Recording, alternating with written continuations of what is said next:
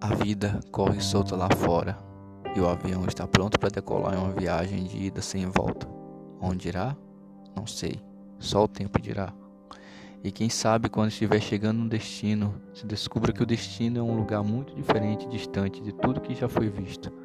Ninguém jamais o que irá se descortinar à sua vista quando o fim da viagem chegar, pois todos dirão: Nunca ninguém jamais viu que deslumbro e me corre ante os olhos. Ninguém saberá nada a seu respeito. Todos pensarão ser o ponto de chegada final, mas mal sabem eles que é apenas o começo. Houve-se um burburinho entre a multidão de transeuntes que acabam de chegar no aparente fim da viagem. O que é isso? Onde estamos? Por que estamos aqui?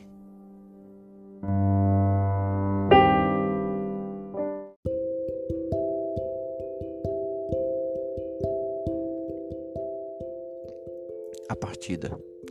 Ouço o sino tocar ao longe a última badalada e a passarada que desenha no céu um desenho inteligível próximo à pista de decolagem. É grande o sentimento de solitude. Fico a pensar se retornarei à superfície terrestre outra vez. E se houver alguma força estranha que me puxe para o céu numa viagem sem volta, como saberei? É certo que chegarei ao meu destino? Nesse momento me recordo que acabo de esquecer qual era o meu destino e procuro desenfreadamente pelo bilhete de passagem, mas vejo que é uma busca vã. Onde está meu bilhete? Todos já tomaram seus assentos, mas não lembro se verificaram meu bilhete ao entrar no avião. Tenho então uma leve impressão de tê-lo deixado em cima da escrivaninha do meu escritório. Puxo na memória qualquer resquício de lembrança que me faça recordar para onde vou, esforço vão. Tenho receio de perguntar a algum, mas mesmo assim não me abstenho de olhar um olhar fugaz sobre o rosto da minha companheira de viagem e contemplo um olhar perplexo, absorto no infinito, mas de uma serenidade, como que ela vagueasse num éter sublime. Contento-me então em não saber, pois jamais perturbaria uma tal concentração que me parece tão profunda, apesar de não fazer ideia que caminhos seus pensamentos estão percorrendo ou por que mundo sua, sua alma está vagando. Deixando-a de lado em sua jornada interna, desconhecida para mim e talvez para ela também, detenho-me a olhar na paisagem que passa por minha janela. Será que ela me dirá algo sobre meu destino? Observe então que a faixa de luz solar que estende, que antecede o pôr do sol vista lá de cima, vai diminuindo a intensidade se apagando até que o último raio de sol atravessa minha janela, como um pequeno sinal de que a viagem está apenas começando e que preciso descansar, fechar os olhos e dormir.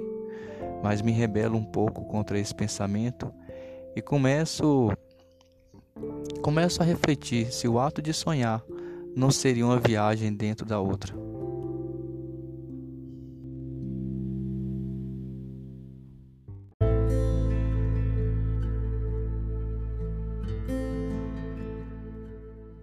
O sonho. Escrevo, escrevo porque a pena deseja e a alma anseia. A brisa suave vem do norte e a palmeira deve trepidar mais além, no horizonte, em algum litoral e o nosso barco desliza suave pela superfície da água profunda dos mares. Não sei em que mal certo estamos, mas percebo que não há nenhum sinal de terra à vista. Alguns golfinhos e tubarões sobem à superfície, onde podemos perceber facilmente de início a acrobacia dos primeiros que chegam a sair com seu corpo completamente para fora d'água. No entanto, não demora muito, e lá surgem os tubarões, com seus dentes afiados, inicia-se a luta pela sobrevivência. Os tubarões precisam comer para saciar sua fome e clamam aos céus que o Deus dos tubarões lhe envie alguma comida para saciar sua fome. E os golfinhos fogem e ouve-se gritos de lamento e de socorro, sons agudos que chegam aos céus dos golfinhos, como uma sintonia de clemência orquestrada pelos ferozes tubarões. Muitos daqueles conseguem fugir para o fundo do mar, enquanto os reis dos mares sondam o nosso barco. No fundo desse mar deve haver incontáveis criaturas, seres jamais vistos por quantos por qualquer ser terrestre. Dois mundos quase que incomunicáveis, separados apenas por uma tênue superfície de água, como que um portal ligando dois mundos. Os tubarões ainda estão lá à espreita do nosso barco, que navega com dificuldade, como que a, como que a água fosse composta de algum material espesso. Parece a princípio alguma substância imissível com a água e de uma aparência um tanto escura mas não muito além à nossa direita, percebemos que há uma extensa linha que chega ao horizonte e que é a divisa entre a água límpida e azul e esse material escuro que cobre o mar. Essa percepção nos faz girar o leme para alcançarmos esse fio divisório à nossa direita. Isso foi uma aparente mudança de rota, mas vamos seguir um caminho paralelo em direção ao mesmo destino. Essa mudança abrupta quase nos fez tombar um barco. Algo nos diz que fazendo isso seguiremos mais rápido e com maior tranquilidade a nossa viagem. Foi uma atitude arriscada, todavia extremamente necessária.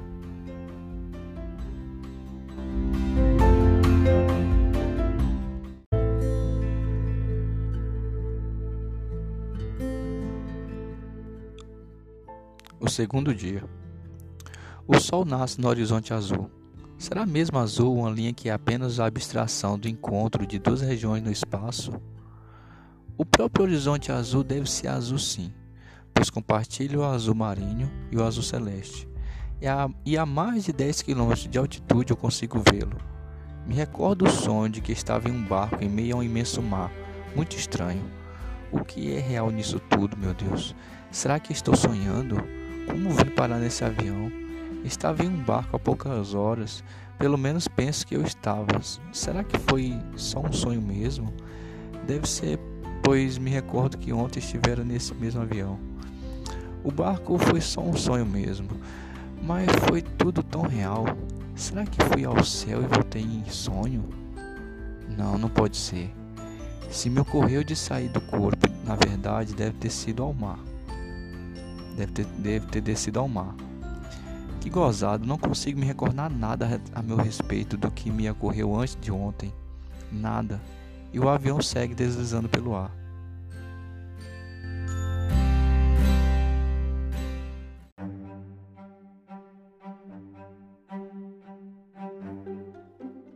Minha companheira de viagem. Depois de vaguear tanto em meus pensamentos, Percebo novamente quem está ao meu lado. É uma belíssima moça que está encantada com a faixa de luz amarela que o sol faz ao se pôr no horizonte. Indaga a si mesmo o que é aquilo, mas externa em voz alta. Daí, aproveitando a oportunidade para falar com alguém, alguém além de mim mesmo, tento satisfazer-lhe o ego com explicações científicas a respeito do comportamento de difração e refração da luz.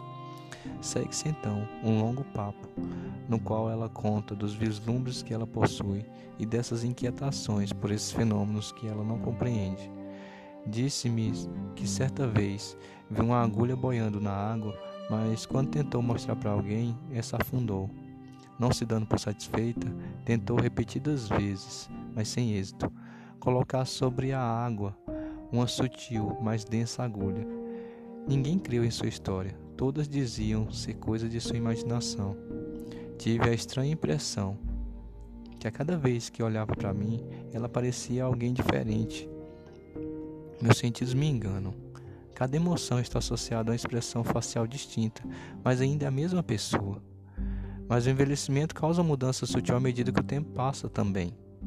Tudo muda a cada instante, o mundo externo e o mundo interno. Esse pensamento me causa um desconforto, pois a pessoa com quem estou conversando já não é a mesma com quem eu conversava momentos atrás. Isso me assusta. Mas a impressão de que a mudança fisionômica no rosto dela foi mais abrupta do que isso ainda persiste. como se a cada instante que olhava para mim fosse um rosto diferente. Meus sentidos me enganam, é óbvio. A imagem do mundo que tenho a partir dos meus cinco sentidos não é fidedigna, não é real. As ilusões de ótica, as ilusões sonoras, as ilusões táteis tornam isso uma obviedade. Sonho e realidade são indistintos.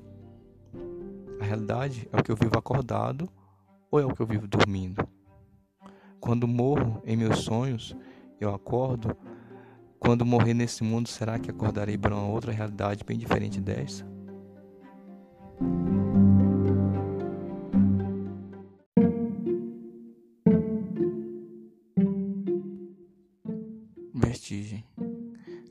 Levantei-me da poltrona para ir ao banheiro. No instante que levanto, tudo em volta começa a girar e eu vou ao chão repetidamente. Mas de repente, vejo-me caindo em uma mata fechada em total escuridão. Reconheço que é uma floresta por meio do barulho dos pássaros, típico de floresta, e o farfalhar das árvores, e galhos feitos pelo vento na copa das árvores. Mas aos meus olhos nada é permitido identificar a não ser um denso nevoeiro que consigo reconhecer poucos minutos depois, que tapa mesmo que estava meio palmo diante dos meus olhos. No entanto, quase que uma hora depois de vagar em busca de luz, consigo identificar algumas vozes de pedido de socorro e alguns sinais de fogo e fumaça muito ao longe. O nevoeiro desaparece lentamente e posso então ver tudo que está à minha frente: uma densa floresta, e algumas pessoas perdidas ao longe. Elas percebem minha presença. Reconheço então o rosto de algum dos passageiros que estavam comigo no avião. Começo a correr em direção a eles, mas tropeço em alguma raiz de árvore que há no caminho. Mas aí ao chão, sinto uma tontura e dor de cabeça muito forte, e tudo se apaga. Não percebo mais nada do que acontece à minha volta, pois no meio do caminho ao chão, essa dor lancinante tomou todos os espaços. Já nem sei em que espaço ou dimensão eu estou. Isso tomou alguns minutos em minha medida de tempo biológica e a dor cedeu lugar à serenidade. Uma paz irradiante tomou conta de mim, de tal forma que pude ver uma luz muito forte, mesmo sabendo que estava de olhos fechados. Quando só havia luz aos meus olhos, eu os abri no que pude perceber que estava no chão do avião. Estava no mesmo lugar que eu havia caído ao sofrer a vertigem. Quando tempo, quanto tempo havia passado desde a vertigem? Não tinha ideia. Não tinha a mínima ideia.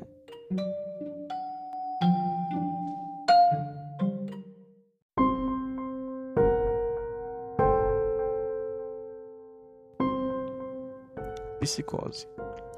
Um passageiro de uma poltrona do outro lado do corredor começa a agir estranhamente. Todos percebem e ele torna-se então o centro das atenções. Ele começa a falar com alguém, mas a poltrona ao lado da sua está vazia. Com quem ele está falando? Ah, pensando um pouco, imagino que deve ser com alguém ao telefone pelo fone de ouvido. No entanto, após sutilmente analisar a cena, percebo que não há nenhum sinal de algo em seu ouvido. O que pode ser então? Ouço alguém próximo comentar que ele está tendo um surto psicótico. Ao que parece, pela linguagem técnica que ele usou, diria que ele deve ser algum psiquiatra ou neurocientista. Nossa, um surto psicótico. Nunca tinha visto alguém sofrer disso tão próximo a mim. Não soubera que alguém poderia agir tão calmamente ao sofrer um surto desses. Muito estranho. Imaginava alguém se debatendo, babando, gritando e tendo alucinações monstruosas. Mas nunca alguém falando como um ser imaginário desse jeito, como quem fala a um amigo muito íntimo e parece até mesmo ser mais de um. Vejo, por alguns instantes, levantar algo à boca. O que para ele deve ser algo como um copo. E saboreia esse líquido imaginário como quem aprecia um licor muito saboroso. Parece oferecer-lhe ao seu amigo mental. Ele repentinamente pega em um prato que levita no ar uma substância etérea e a leva à boca e a mastiga com muita força, como quem está tendo uma convulsão. Ouço tilintar de dentes que quase os fazem quebrar. Talvez ele precise de um médico, mas olho o seu semblante parece muito tranquilo, muito estranho. O que está havendo com ele? Divagando em meus pensamentos, começo a me questionar sobre várias coisas. Essa cena bastante inusitada me levou a contemplar a situação como um todo, chegando a me incluir no cenário. Minha linha de raciocínio foi a seguinte: o passageiro que mencionei vivenciou uma cena que para ele é muito real, mas parece que todos os outros passageiros sabem que toda essa vivência é fruto da imaginação dele. Qual o nível de realidade das pessoas que ele vê? Será que elas têm alguma outra existência mais concreta que a que o Criador experiencia?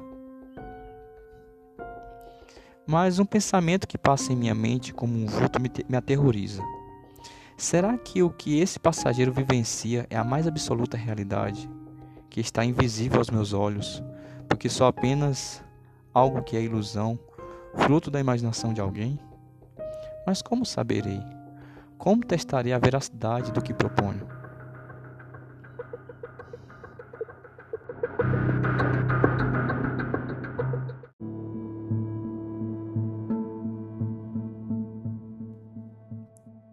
fuga. Ao perceber que poderia estar numa falsa realidade ou pesadelo real, tentei desesperadamente fugir. Saí de minha poltrona e quebrei a saída de emergência do avião, o qual se partiu em mil pedaços no ar. Mas consegui abrir o paraquedas a tempo. Vi também que havia vários outros paraquedas mais longe caindo juntos comigo. E depois de longos minutos, vi que estava chegando ao solo.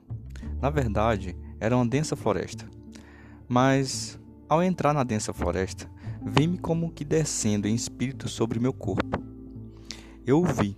Ele estava lá, na mesma poltrona do avião, o que eu pensava ver se despedaçado no ar. De repente, então, despertei-me, como que tudo o que houvera acontecido tivesse sido apenas um sonho libertador. No entanto, agora estava mais calmo. Compreendi que não poderia sair dessa realidade. Será que tudo o que passou foi apenas um sonho? Ou há alguma proporção de realidade? Nunca havia experimentado nada parecido antes. Foi tudo muito surreal. O avião expandido no ar, eu caindo sobre as árvores e de repente meu corpo lá no mesmo local de antes, sentado em uma poltrona de avião e desperto como agora estou. Pelo menos penso que estou. Será mesmo que isso tudo é real? Não, não, não pode ser. Deve haver alguma forma de sair daqui. E se isso tudo for apenas um grande jogo, feito através de alguma programação muito sofisticada, mas isso é apenas especulação minha, é, como saberei o qual de fato é a natureza dessa experiência que estou passando? Esse avião, essa viagem para um destino que nem sei ao certo, aonde me levará? Creio que me resta descansar, principalmente depois desse sonho muito estranho que tive está muito confuso para mim ainda.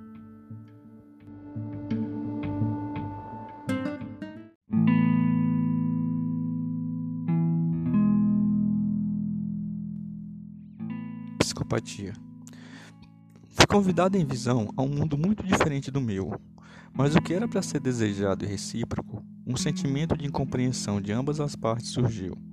O ódio escorre do coração como o sangue de um coração rasgado entendo o coração e a paixão de um serial killer que mata para saciar sua fome de vingança.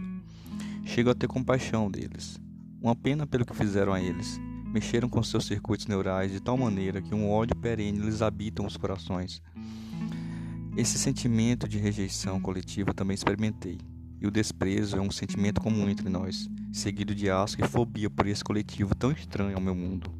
Meu mundo eu mesmo construí com ardor e dedicação. Não deixarei destruir ele, ele assim, com tamanha paixão. Meu ódio foi alimentado por esse desejo da coletividade em tirar minha paz, em tirar do meu mundo, e não me aceitarem no mundo deles. Essa coletividade que é amiga leal do louvo-a-Deus e da viúva negra. O mundo deles é muito asqueroso, recheado de uma falsa alegria. Não sou bem-vindo entre eles. É nítido em cada olhar, é nítido em cada olhar. Eles me querem por perto. Nesse instante, o provérbio chinês que diz: O homem perfeito é como um barco vazio, faz todo sentido para mim. Não sou um deles. isso também é nítido. Meu olhar profundo e sereno também me denuncia. Numa multidão estranha, divago por meus pensamentos e por alguns instantes me permito entrar novamente em meu mundo. Só para outra vez sair e ser expulso, e sair furioso do mundo deles. Isso é doentio, essa rejeição é doentia. Sendo assim, eu também os rejeito, e habitarão no meu céu negro com luar de sangue, o que justifica eu ter compaixão da coletividade, que só me trouxe apatia e antipatia. Esse ódio mortal que sinto, quando passará? Que sede de luz e paz tirará essa paixão sanguinária do meu peito? O medo se foi.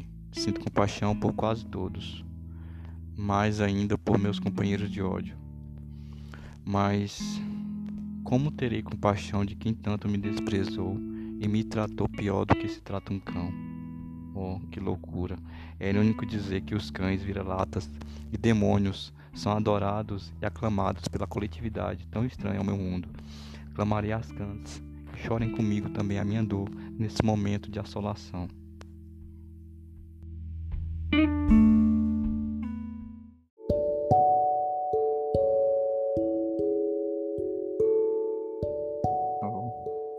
A sustentação de tudo é o nada.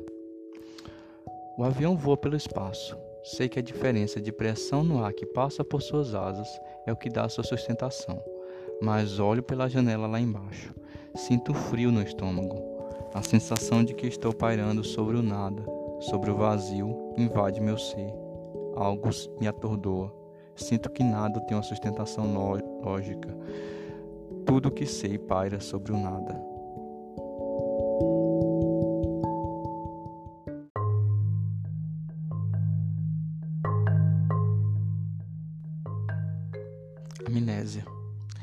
Perda de memória me assusta. Não lembro de coisas que aprendi há 10 anos. Não lembrar de coisas triviais é algo bom, mas o que era importante quando aprendemos pode deixar de ser. Talvez no fim das coisas, o que aprendemos seja só a forma de pensar e que o conteúdo em si, a informação como algo concreto, deixe de existir com o passar do tempo e quem sabe nem isso fica. Pode ser que em última instância até o ser deixe de ser. Então o único ente que fica é o nada, o nada como o estado mais natural das coisas. É nesse instante que o nada se confunde com o tudo. Então, quando o último ente se tornar um nada, os extremos irão se tocar em absoluto. E o nada, com N maiúsculo, será o tudo, com T maiúsculo. O uno, que é perfeito, então existirá ou não existirá. E isso já não importa, pois o existir e o não existir serão a mesma coisa e se conjugará da mesma forma.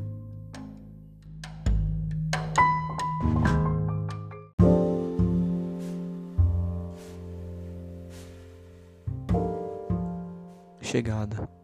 O piloto avista uma ilha, que parece ser o nosso destino.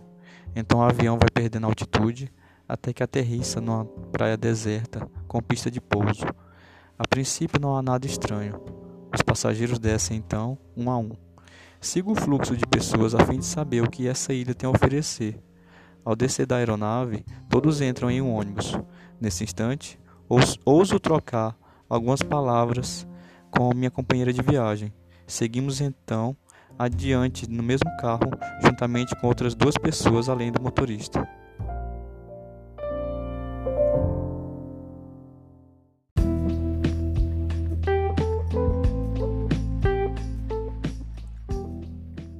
A viagem. O veículo segue rumo a uma montanha que toca o céu. Suas pedras brancas chegam a se confundir com as nuvens. Chegando ao topo, notamos que há uma cidade onde habitam seres diferentes, mas nem todos os percebem, pois eles só aparecem para quem tem alguma espécie de amuleto em suas mãos. Esses seres estão por toda parte, atrás das águas das cachoeiras, dentro de cavernas, em grutas subterrâneas e principalmente em uma construção que há no meio da cidade, cujo ápice aponta para o azimuth celestial. Nessa construção também há uma passagem secreta para um reino mágico, mas para ativá-la há uma sequência de instruções que poucos sabem. No entanto, um mago que avistei dentro de uma gruta me passou os encantos necessários. Após recitá-los, estando de pé no topo da construção enigmática e esperar alguns minutos, inicia uma viagem em direção a. Não há palavras para descrever.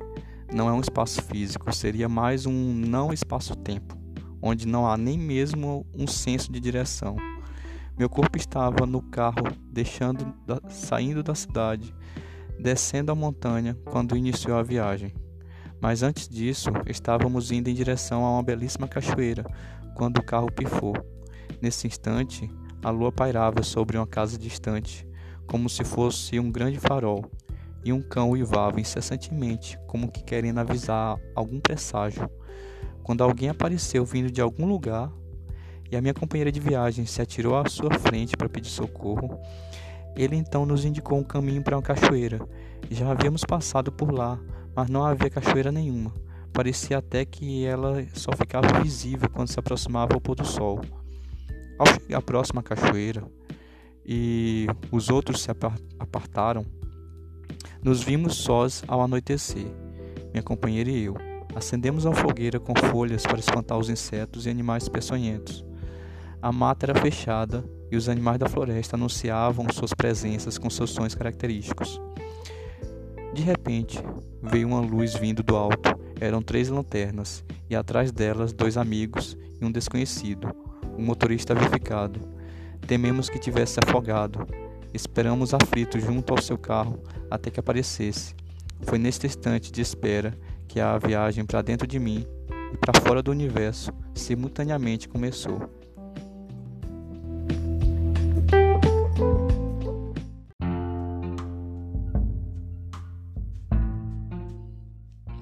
Viagem dentro da outra. Meu corpo de repente começa a perder o equilíbrio. Penso ser devido à inclinação natural da cidade, porque estava descendo uma ladeira, e sinto o chão cada vez mais íngreme. Minha cabeça então começa a crescer, como se um mundo estivesse sendo criado dentro dela, mas na verdade o que estava acontecendo era um despertar da realidade. Sinto o chão cada vez mais inclinado, a ponto de senti-lo como se estivesse na direção vertical e caio naturalmente dentro do carro, como se as direções horizontais e verticais tivessem sido trocadas. Minha companheira me acolhe em seus seios e sinto uma troca de energia entre nós que chega a permear o hiperespaço. Confesso-lhe segredos que moravam até então apenas em meu coração. De repente percebo que posso assumir o controle sobre a viagem e sobre os encantamentos, como se eu adquirisse superpoderes mágicos. Volto a ficar sentado normalmente e sinto que as direções vertical e horizontal voltaram ao normal. Fico a refletir então se essa sensação de superpoderes não foi resultado dos encantamentos mágicos ensinados pelo mago. Uma névoa densa, com odor característico no, dos Alpes suíços, invade o veículo, como que vindo de alguma abertura interespacial e que depois de alguns instantes desaparece. Depois disso, tudo volta ao normal e continuamos nossa viagem em direção ao meio da ilha à procura de abrigo.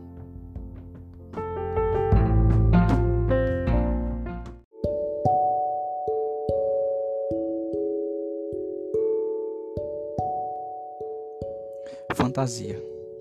Esta viagem que sigo já me mostrou o que ela não queria me mostrar, o que estava escondido.